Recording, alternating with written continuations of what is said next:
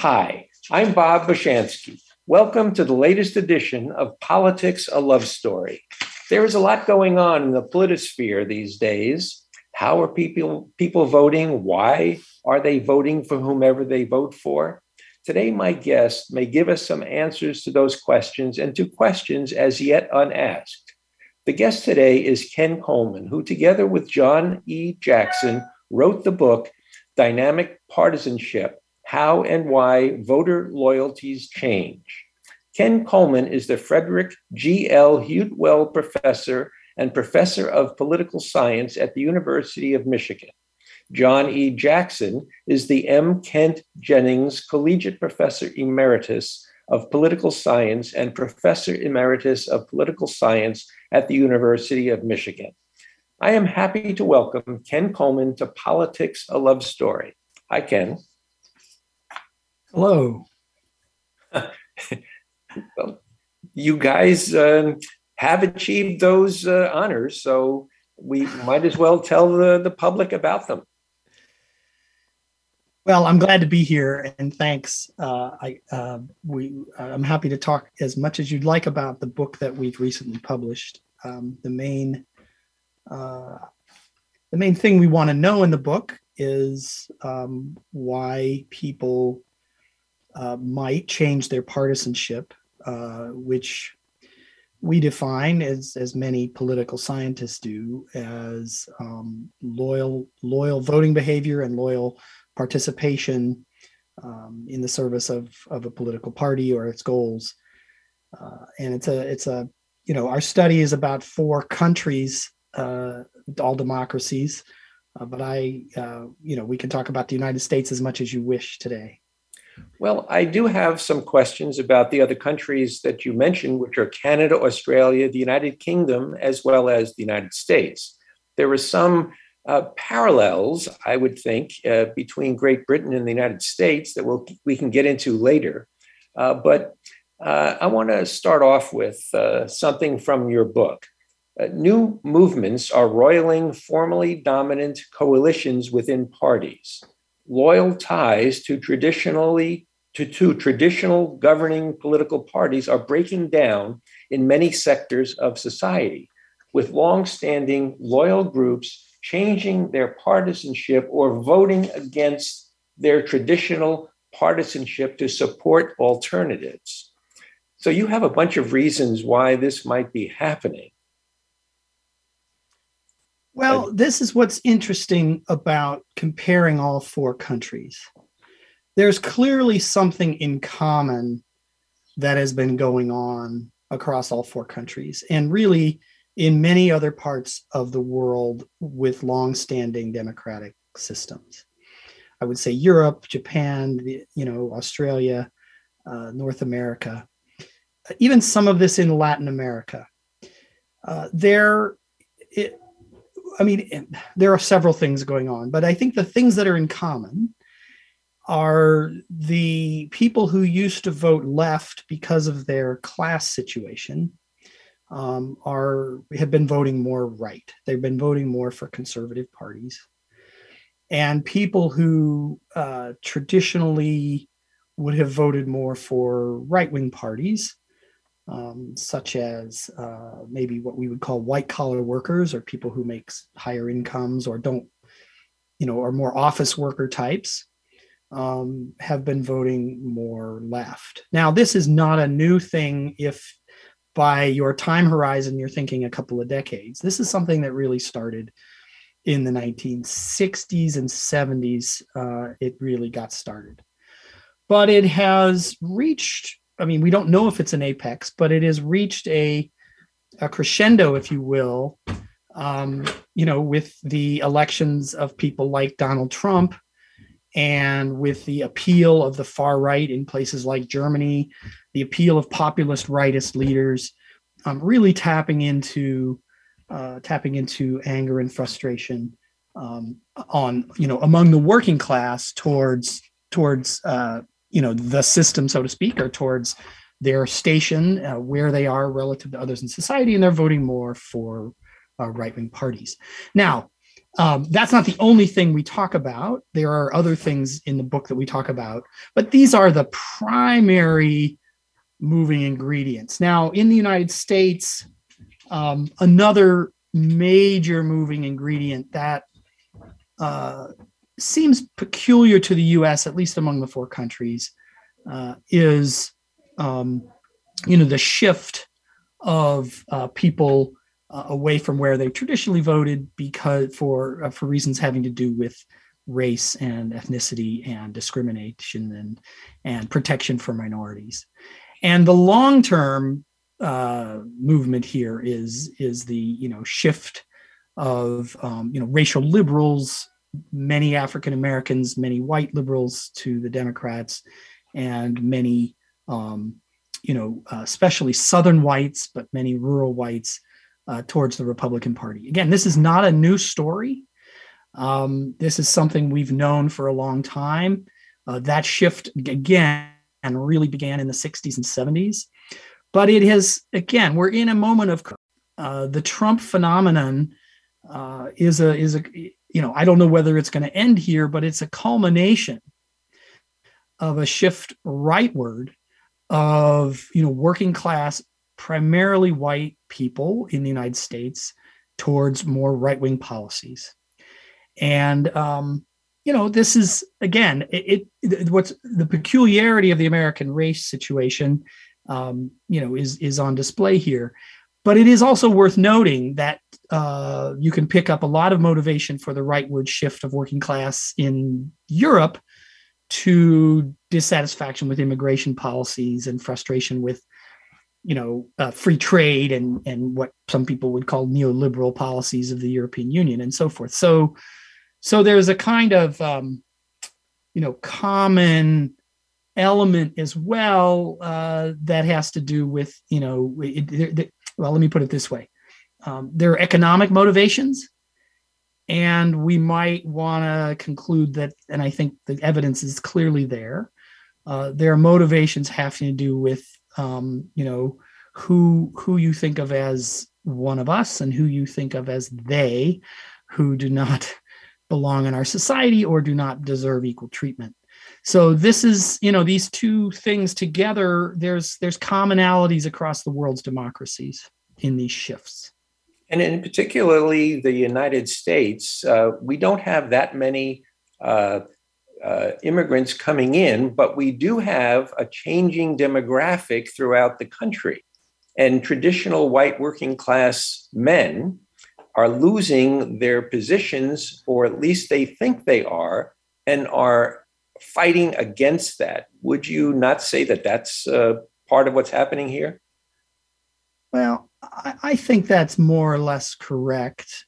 Uh, the, I mean, I would, I would, I would quibble a little bit with your claim that we don't have a lot of immigrants. Historically, we've had a lot of immigrants. Uh, but recently, recently, recently, the spigot's been been almost closed. But um, but that in and of itself is because of these rightward shifts. Okay, so so the policy itself is driven by popular pressures that are coming onto both parties. So both of major American parties face pressure from um, many of their constituents to limit immigration.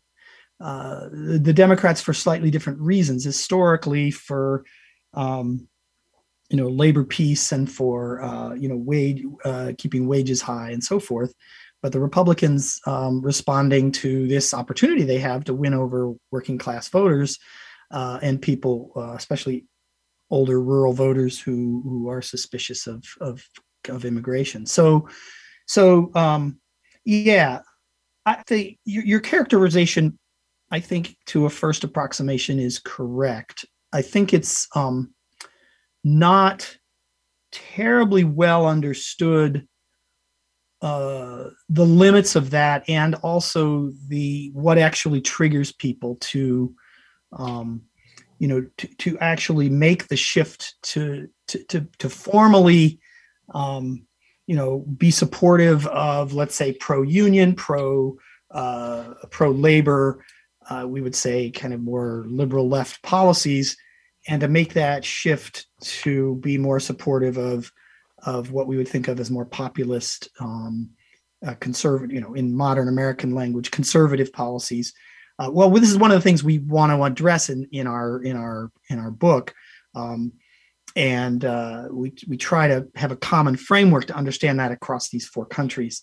Um, and it's uh, you know it it it's a, the fundamental thing we find in the book is across all four societies. Um, it's not really that people have changed their minds that much about what kinds of policies they like. Those have stayed relatively constant. Um, it's rather that they have a perception that the parties have moved away from them, that the parties, for whatever reason, have become less uh, close to their own interests. And so the working class that are shifting to the Republicans, um, it's it's the reason is much more that they think the Democrats have moved away from them and that the Republicans have moved towards them than that those voters believe that, that their beliefs have changed or their preferences have changed about what policies they want to see. Well, we see that with Republicans around the edges, not the core Trump people. There are about, I think it's estimated 46 million people who will never change their minds that Trump is their guy. But people around the edges, and especially the more some of the more elite Republicans are forsaking Trump and realizing that he's not in the best interests of the country moving forward. Um, it, and some of them feel that the Republican Party, as they saw it when they became Republicans, has moved away from them as well.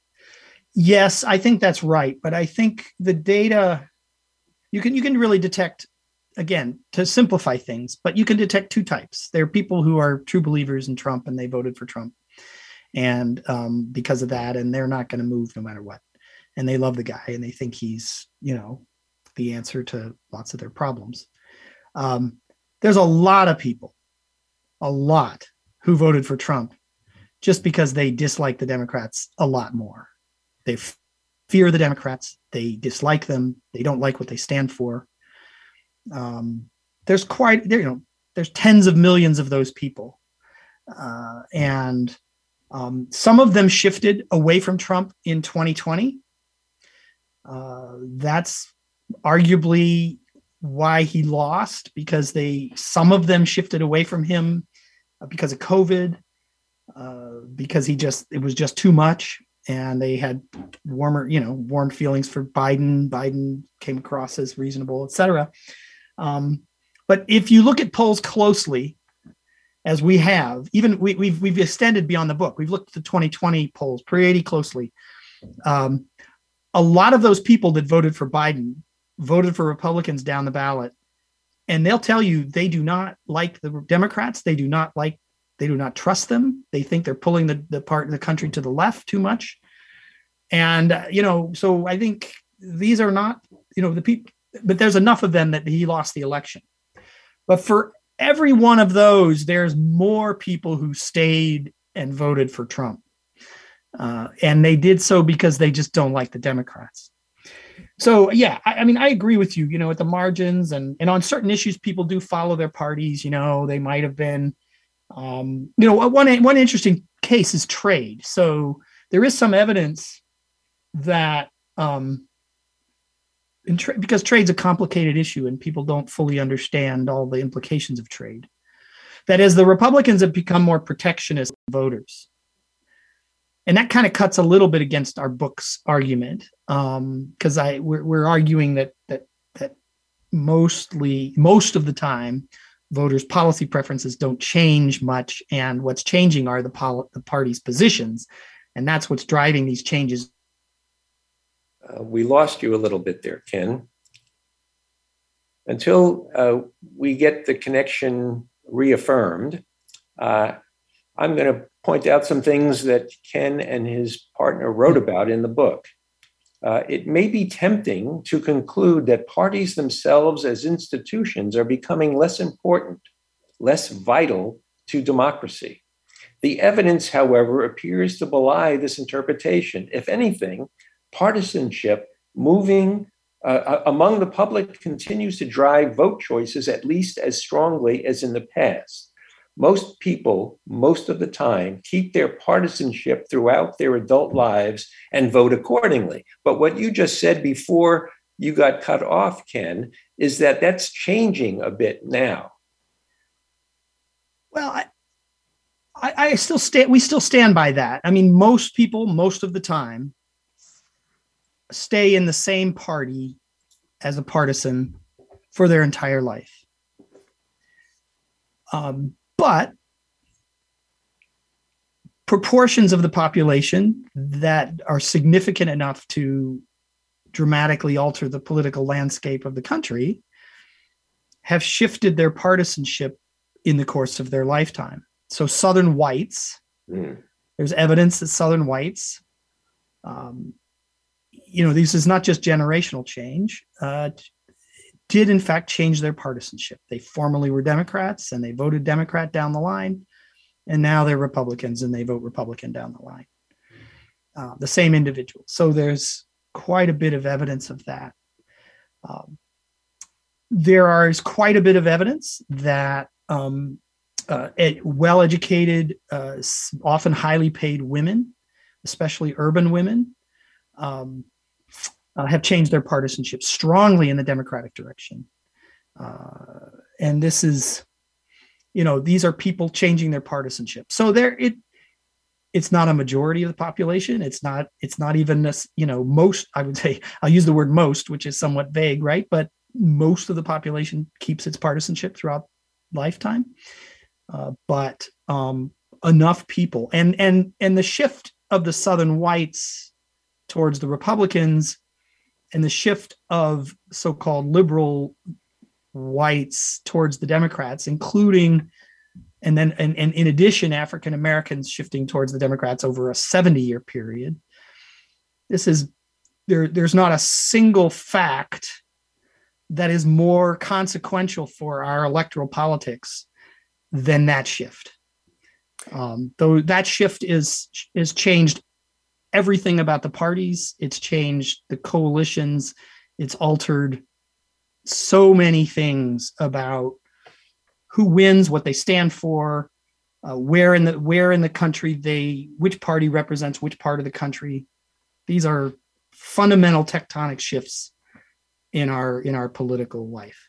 Uh, you've pointed something out in your book that I think is really important, and that is the following regarding Republicans and Democrats, should either party pull towards its extremes while the other party stays more centrist, the party moving toward the extremes will lose large proportions of partisans.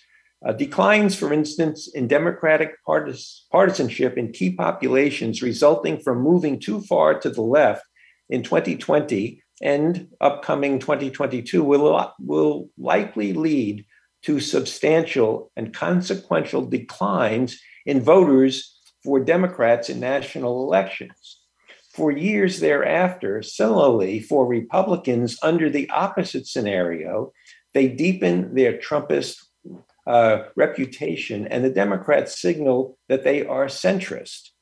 Um, this is a pretty important thing. I suppose uh, that would then say why Bernie Sanders was not the nominee for presidency because he was too far to the left for many people. Well, this is, of course, a, a real debate within the political parties. Uh, the Democrats, especially, are, um, and their voices within the party, they're torn between the idea that they need to become more progressive, more activist, more uh, push bolder policies that um, really alter the economic conduct of our country, uh, the com- you know commercial regulation and tax policy and um, just general fiscal support of citizens on an ongoing basis. Um, these, you know, th- those people are arguing that um, that that's the way to rev up the base. That's the way to turn out voters in elections. That's way to generate excitement. That's the way to raise funds, uh, to get you know shoe leather campaign workers out on the stumps, uh, out on people's porches. Uh, this is the this is the path to um, you know maintaining uh, strength and gaining power in the Congress and presidency and governorships and state legislatures. On the other side of that argument are people that say, you know, we're going to alienate uh, a bunch of uh, voters who, you know, don't want those policies. They're nervous about them. They see them as potentially damaging, disastrous. Uh, who's going to pay for these things? Uh, I am. I'm. You know, I'm a, a moderate voter that pays you know a lot of taxes, and my taxes are just going to go up. Uh, jobs are going to flow overseas uh, etc. So the, the, the party is torn. Uh, it, in a nutshell, uh, whether to drift left or stay, stay, you know, to to to, to hew more, but to to moderate policies. Um, I think that uh, you know, uh, my co-author and I, you know, wanted to to address that question the best we could with the data we had. It's a very complicated question. It it obviously you can't play out two scenarios in the future uh, and and see which one works better. Um, you're guessing about the future, but you're using past data to kind of get at this question. And um, the evidence from our book, um, and I'd say we've spent years looking at these data very carefully uh, the evidence from our book um, is that, at least at the level of the perception of voters, uh, when the parties drift too far out in one or the other direction, um, they lose partisans. And when you lose partisans, that's that's a sh- not just a short-term problem. Win the next election, that can be you can lose a whole generation. You can lose a um, you know you can lose uh, you know 10 years of of strength in the congress. And we've just seen it in the past multiple times. And uh, um, we have you know we have evidence down to you know kind of the micro survey level and and pretty intense uh, analysis of of um, you know how people perceive the reputations of the parties. And there's just we can't we cannot refute the following and it's an uncomfortable fact i think for the progressives in the democratic party and i think for the trumpists in the republican party. I think it's i think it's uncomfortable for for the the most energized bases of their of these two parties right now. The uncomfortable truth is um they they they leave they leave the center of the political space at their peril um, they really are uh, putting their, you know, because the long term health of a political party is, is generating loyal partisans who will turn out in elections, and uh, you you these these can have long lasting legacies that um, you know when a party moves moves way you know away uh, from moderation. And and we we didn't necessarily start out thinking that that was what we was we were going to find but it is clearly it, it's pretty clear in our data. And and you say well how come people don't you know do people not believe you? Do the progressives not believe you? But i think it's more complex than that because the progressives and the democrats and the trumpists you know they might have more short-term goals right? They might you know then but i think you have if if you're a strategist for these parties you need to have medium and long-term goals. And those you know are really uh, i think more consistent with maintaining a reputation uh, that doesn't doesn't lean out into the wings too much. Do you think at all that the events of the last year uh, might change some of your uh, theories from the book? I, I, assume you're referring to January 6th and the the an insurrection the, the, that occurred yeah, for the right. time in 232 yeah yeah so you're referring to the attack on the capitol you you, you could also be referring to um, the, the, the sort of ev- efforts at the state level to to to affect voting, you know, uh, the ease of voting and making it harder for uh, people to vote and um, stuff like that. No, well, yeah, I mean, I think it's a it's sort of a different dimension um, of conflict. Uh, you know, our our system. There's a couple of things going on. Um, I I think that the both parties. Uh, I think the Republicans have probably taken the lead more than the Democrats on this, but both parties have departed from norms and have decided to play much dirtier. And, and what I mean by that is, um, you know, the, there there were sort of long-standing norms of conduct and behavior within the Congress. There were norms and conduct of behavior by and how the how elections should be operated at the state level. Uh, there were norms in terms of um, you know uh, how we nominate people to the Supreme Court and how we approve them and so forth. Uh, these are all breaking down, and um, it's easy to point fingers at particular people or particular parties, uh, and maybe some of it's justified. Um, but I think it's we're in a world, for better or worse, where the control of the Congress and the presidency ends up being two out of three times on a, a knife's edge. it's very close. It's very tight. Um, the uh, um, you know the Democrats have an advantage in partisans in the population, but Republicans have an advantage in the geography of the United States, in districting, and in turnout. So uh, you know the, it it ends up being these really close elections.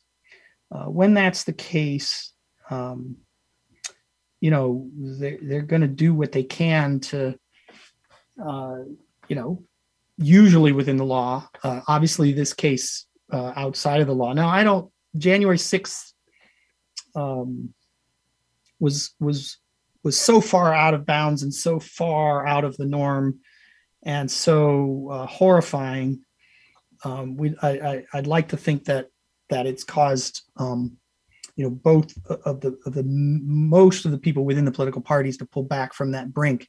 Uh, I, I I actually believe that that that's the case uh, with and and and the people who are not are are you know short term profiteers on this, but um, have the events changed our theories? Was your question and um I don't think so. I think what's I, I actually think what's happening again is I think there's a tens of millions of people, tens of millions, who were disgusted by January 16th or January 6th. Disgusted. Um, but they voted for Trump and they probably vote for him again if the opponent was, you know, a, a typical Democrat. Uh, I think there's many, many, many millions of Americans who are thoroughly disgusted, but they're going to vote for the Republicans again. And it's because they don't like the Democrats. They don't like what they stand for. Again, they just it's it's about a rel it's a relative choice. You know, you can't you can't look at one party in isolation. You have to say every voter is making a comparison and um, you know go go talk to people and they'll tell you man that was terrible and trump is terrible but man i don't like you know i don't like the the democrats in congress and i don't like bernie sanders and i don't like elizabeth warren and if they're on the ballot i'm not voting for a democrat no matter what i think a number of people like that held their vote held their nose and voted for biden um, enough to pull put him over the put him over the top. Well, by seven, and, and million, Biden was lucky about that. By seven million votes. Uh, it, was pretty close election. Well, it's a lot of votes. It's a lot of votes. You're right. Let me take this opportunity to reintroduce you for those people who have just tuned in. Uh, we are talking, this is Politics, a Love Story. Uh, our guest today is Ken Kollman, a co author of Dynamic Partisanship how and why voter loyalties change. And I'm your host, Bob Bushansky. Uh, you were talking about uh, the advantages of one party over the other. What's interesting is if we didn't have the electoral college and there was di- direct uh, uh, election of the president, the Democrats have won uh, or have had more votes in the presidential elections, seven out of the last eight elections. So things would be different. They also have, as you pointed out, with the smaller states, a structural advantage built in. Uh, there are 50 Democratic senators and 50 Republican senators, yet the Democrats represent 40 million more people. Uh, California, they, every, every state has two senators. California, each senator represents nearly 20 million people, whereas in Wyoming, uh, each senator represents about 250,000 people. So that's a definite structural advantage. And plus, as you mentioned, the uh, gerrymandering, which makes the districts a little bit different. So, uh, yes, uh, each may have certain advantages, but uh, the Republicans seem to have more advantages right now than do the Democrats. Well, I don't disagree with that. Uh, ba- ba- ba- the the geographic distribution of partisans around the country across state boundaries and within states across the congressional district boundaries and across the state legislative district boundaries um, it, it does fundamentally give the republicans an advantage. There's no question about that. I don't think there's any dispute about that. Um, yet uh, they look at 2008 and it was a, a landslide for a democratic president and a filibuster proof Senate temporarily, and a massive landslide in favor of the Democrats. So, um, you know, Republicans live in fear of uh, of that of all their all their advantages not being enough. Um, now, let me go to the electoral college. You're you're exactly right. I think if I will say though you know, if there were no electoral college in the United States, campaigning would be very different, and the party's positions on issues would probably be very different. And um, so it's it, it's really an alternative world that um, it's not only the case that the Democrats would win more votes than the Republicans and then win the presidency. Lots of things would be different. Uh, so the way that the parties and the candidates campaign is one thing Donald Trump was right about. uh, said, you know, if, if there were no electoral college, I would have campaigned very differently. He's actually correct. And, and everybody who works in campaigns knows that's true. And people who study voting distributions knows that true, knows, knows that's true. Um, so it, would be different. Now, the, the Senate absolutely gives a huge advantage to uh, rural interests, huge advantage to low population areas. This is going to currently, in our current moment, favor the Republicans. Um, keep in mind, many farmers voted Democrat for a long time. Uh, the New Deal propelled a lot of farmers into the Democratic column. And, uh, you know, the Democrats dominated Congress for, for 35 years uh, uh overwhelmingly. I think, you know, several things contributed to that, one of which was the Democrats were able to capture a lot of the farm vote. Um, so, you know, you could make the claim that, yeah, it's rigged against the Democrats. But that's only because they're not appealing to those people. So, you know, whose fault is that? I mean, that's that's one argument you could make if you're like on the Republican side. You say we're winning the Republic, we're winning the, the rural vote. You're not. So well, part of this is the challenge the Democrats have in keeping their co- their coalition active on other dimensions while trying to win the rural vote. And not just um, that, but the uh, Latino vote as well. They're losing. The Latino vote shifting is shifting to the right um, as well. I think some of the same things we've talked about with white working class are actually happening in the Latino community. In that, um, some of the mistrust of free trade, some of the mistrust of neoliberalism, um, et cetera, are are fueling you know some appeal of, of these populist more isolationist nativist kind of ironically nativist policies um, many latinos are voting in favor of candidates that want to slow immigration. So, you know, uh, this is a it's a complicated um, you know story there. But but anyway, the the the point I guess I'm trying to make is that um, I agree with you about the structural disadvantages of the Democrats and the maybe advantages of the Republicans, the flip side. But that statement is conditional on the kinds of people that the parties appeal to based on the policies they espouse. Um, we were talking a bit about um, why the changing loyalties. And I think that with Trump having been there in office for four years and toying with despotism uh, and voicing racist and misogynist thoughts aloud, that let the unspoken feelings of a part of the electorate agreeing with Trump and to act out their feelings. I think that's part of what happened on January 6th. Yeah, I mean, that's probably right. I mean, the you know Trump um, is very very popular in many communities in the United States, and he he talks about things that those people care about that other politicians don't talk about. He talks in a manner that those people feel very comfortable with that other politicians don't talk about. And um, he projects a certain kind of leader image that is very appealing to certain sectors of the population. And he's unique. I mean he there's nobody else like him in the political landscape and he has no competitors on these things. He combines lots of things that these communities absolutely adore.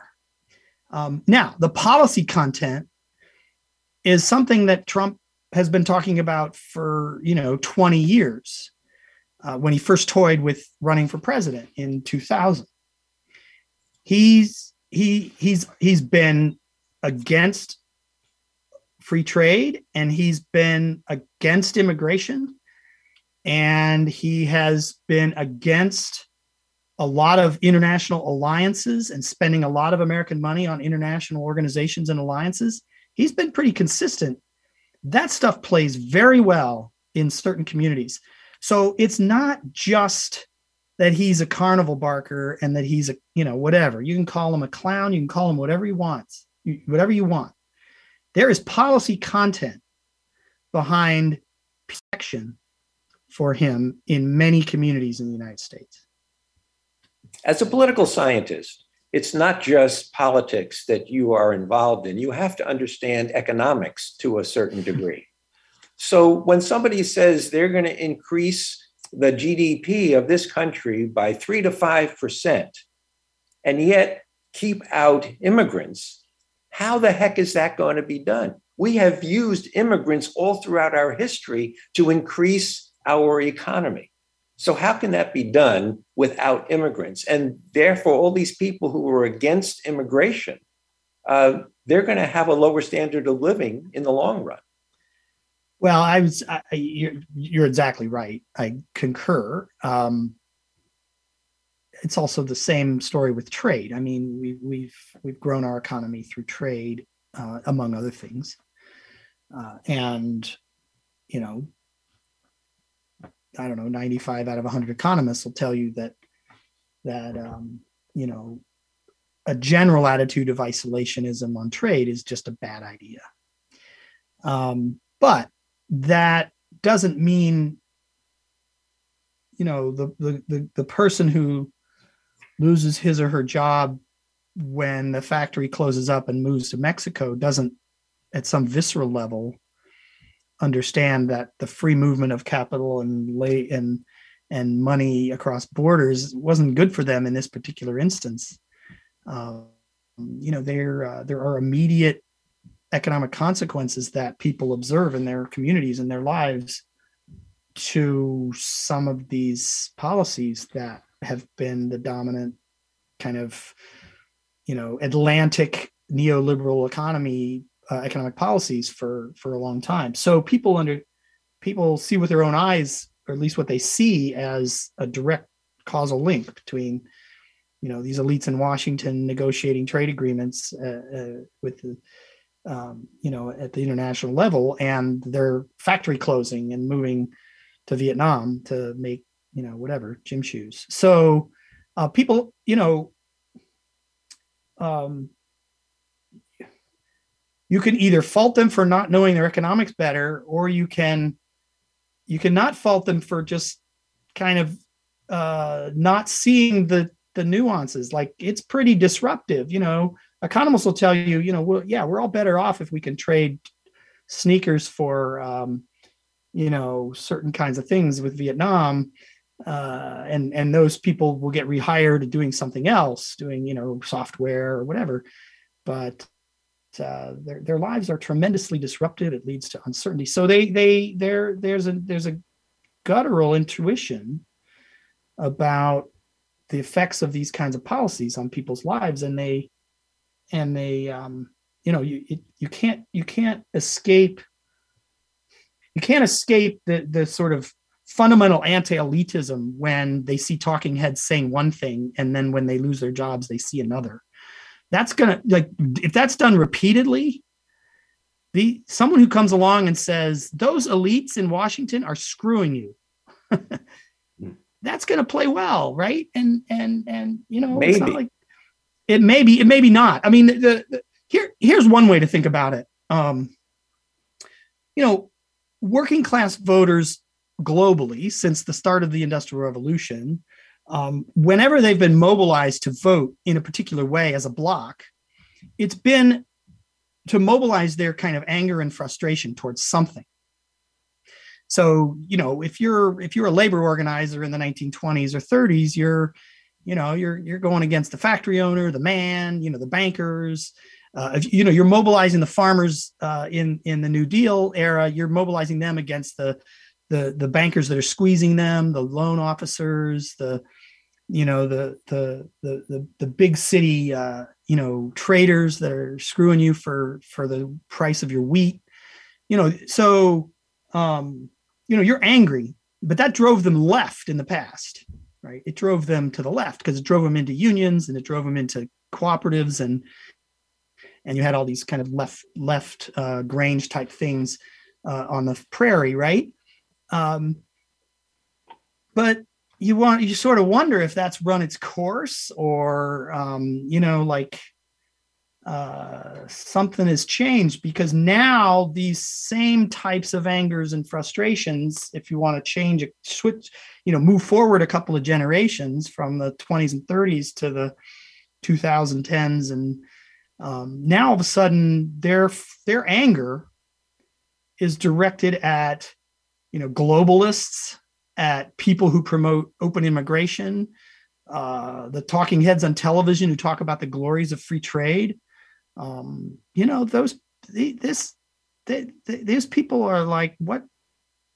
You know, of course I'm angry at those people. Uh, they're you know they talk this talk, but they don't deliver wages for me. My wages have been flat since you know for decades, and I'm losing relative to the you know uh, the the doctor and dentist down the street. You know, they're big in building bigger homes, and I'm I'm not getting anywhere. You know, I've been making forty thousand dollars for for 20 years and you know in real money uh, you know uh, even inflated money my wages are going down right and these people they they're going to be very, very receptive to a right-wing politician that comes on and points fingers at those uh, east coast elites Except that I think there are two factors here that could be game changers. And the biggest one, of course, is COVID.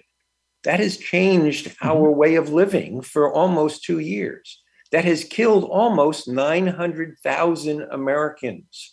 Uh, and many of them are uh, more conservative because they refuse to get uh, vaccinated and they get COVID and they die. Whereas people who have been vaccinated they might get sick, but they're not going to die for the most part. And the second thing is, uh, as you pointed out, when one party goes too extreme and the other party seems moderate, uh, the extreme party loses out. And the big lie, I mean, yes, there may be 46 million people that are going to be Trump people no matter what. But the other people listening to this big lie repeated over and over and over again are going to wonder well, that really can't be true. Because if Trump really won, he'd be in office, but he didn't, so he's not. Uh, I think those are changing things, don't you? Yeah, I, I do. And I think Trump lost a lot of voters in the suburbs of the United States, big cities, um, because of COVID. Um, and I think there's data to support that, although that's not part of our book because it's we, we looked at data earlier than that. Right. COVID is um yeah, COVID is a game changer. It's, it's a game changer for almost anything we can think of on uh, in, the, in, in human activity. Uh, and I'm it's well beyond my knowledge and and anyone's really to to say what the scope of all those changes are going to be. It there's no question it's massive. I think you're getting at though a little you know there's a distrust of expertise. There's a deep anti-elitism that has crept into political discourse, especially um, on the Republican side and on the right wing side. Although, although I will say, not all right wing parties around the world have had the same level of kind of anti elitism, anti science uh, attitudes creep into their into their politicians' rhetoric and into the attitudes of their publics. Um, but it seems to have infused the Republican Party. Yeah, I mean, this is a it's it's a uh, as sad as it could be to say think that people um, people are dying because of misinformation about COVID, and um, uh, but that misinformation is coming from people who are profiting off of it, uh, people who are winning office off of it, um, and it's it's um, you know it, uh, I, it's hard not to be disgusted by it, um, but uh, yeah, it's misinformation, and it's misinformation about the 2020 election um, you know, I do think there's a lot of people who don't really believe it, but you know, they're like, well, this is what politicians do. They lie all the time. Yeah. So I'm just not, you know, it again, they're much more they're hardcore people, but there are there, you know, a lot of the people are going to vote for Republicans in the next election who don't believe the big lie, who got vaccinated, got boosted. Uh, they believe in science, but they're going to vote for the Republicans. And there's a lot of them it's a lot of those people. And that's what you talk about eh, when you say partisanship and the loyalty that people show towards one party or the other. Uh, you pointed that out any number of times about how partisanship is actually loyalty. And yes, there are those people who are so loyal to the Republican Party that no matter what has happened, although I will have put this caveat in there what might happen if Donald Trump is indicted any number of times? Do you think that will dampen uh, the enthusiasm of some of his followers? Um, I, yeah, I don't know what's going to happen if Donald Trump gets into serious legal trouble. He always seems to escape or run out the clock. Um, I don't know. That's a hard prediction. I, I just don't know what's going to happen. I mean, I, um, I mean, keep in mind, there's, you know, lots of other candidates in the Republican Party who want to be president. And, um, you know, they'd be delighted to see Donald Trump leave the stage. Uh, so um, I don't know. We, we keep thinking, we keep waiting for the day when the Republicans are going to turn on Donald Trump. Um, I, I was, we were waiting for that time during his presidency and when he was first impeached. I thought there was a chance that that that they would turn on him, kind of the way you know some of the Republicans turned on Nixon. Um, but they, you know, it, it, didn't happen, and and part of it is it's Republican base. You know, they're you're, you're going to lose your primary if you're a senator or a, or a member of Congress if you buck Trump right now. That's the situation right now. You lose your primary, so you want to keep your job. You know, you don't turn on Trump. And so it's um, fear it's fear, basically. Uh, well, fear of losing your job. You know, well, sure. no, fear of tr- what Trump will do. If Trump will make you lose your job. Trump will okay. kick. You know, he'll your your livelihood is politics. Your livelihood is your, you know, uh, you know, he's he, he can he can single handedly make you lose your livelihood. So that's Yeah, oh yeah, that's a lot of power. Now and now he may leave the scene as quickly as he arrived. I don't know. Um, we'll see. But um, you know, he has he has a stranglehold over the party right now.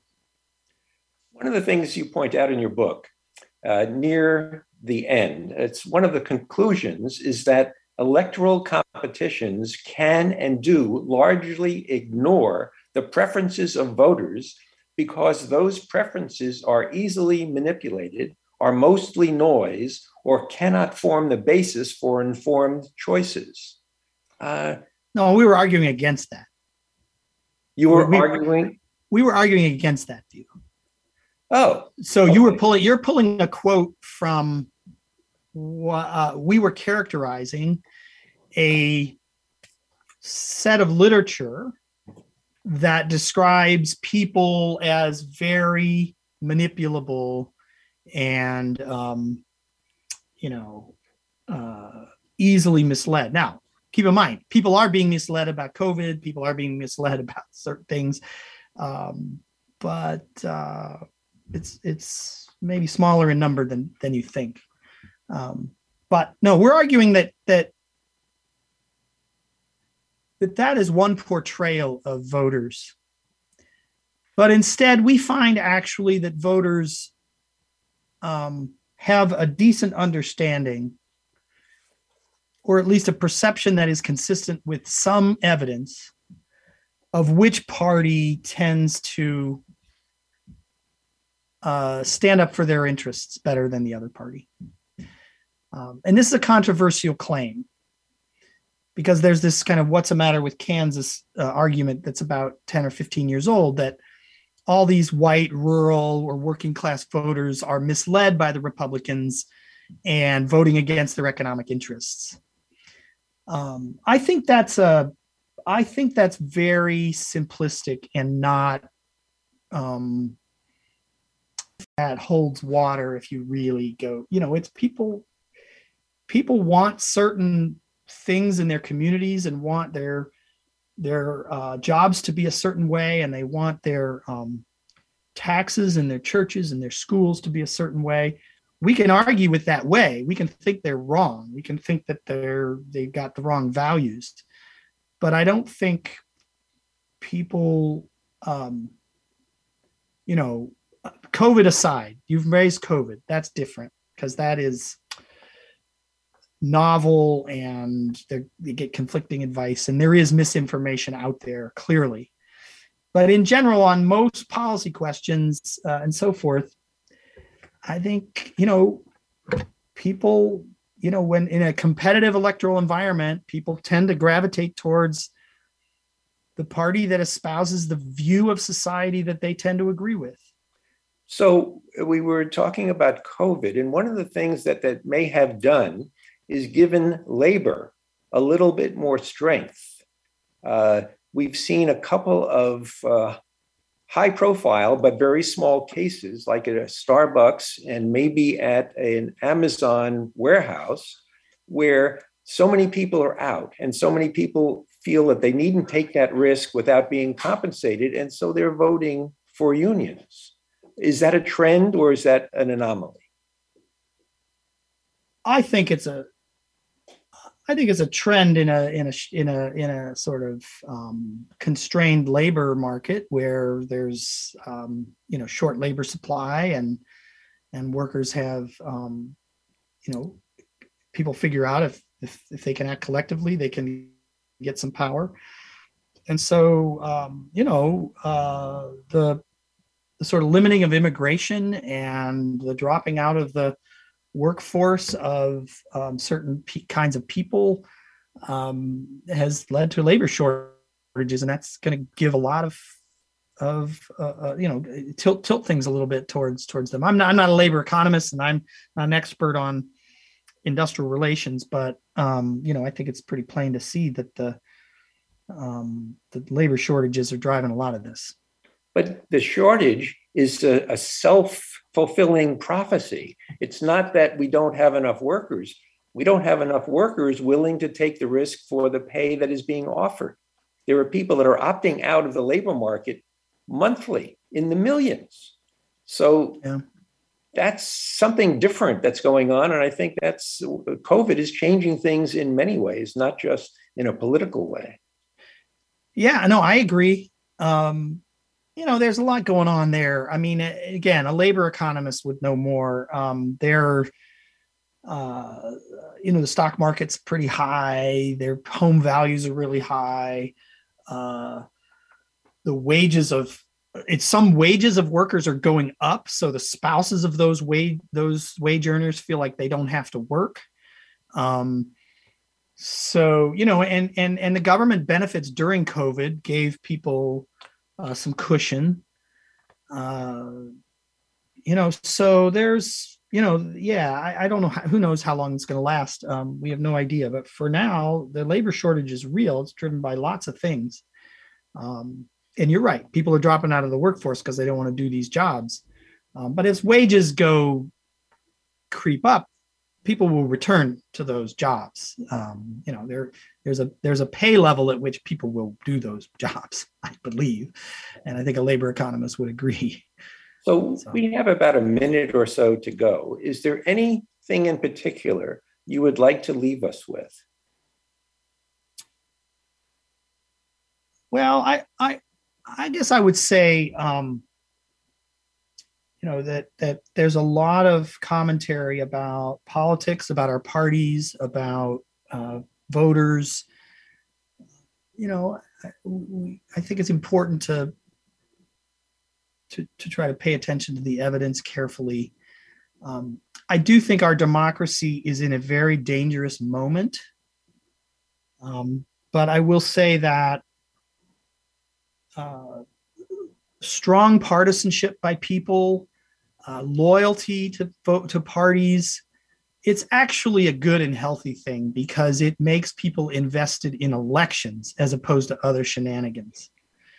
So you know uh, the the the alternative to winning elections is to trying to do it with violence. And so we should actually encourage people to become invested in working on behalf of winning elections in a free and fair manner and partisanship itself is not the enemy. It's good that people are loyal partisans. We want that because they get invested in the election process as opposed to some other thing.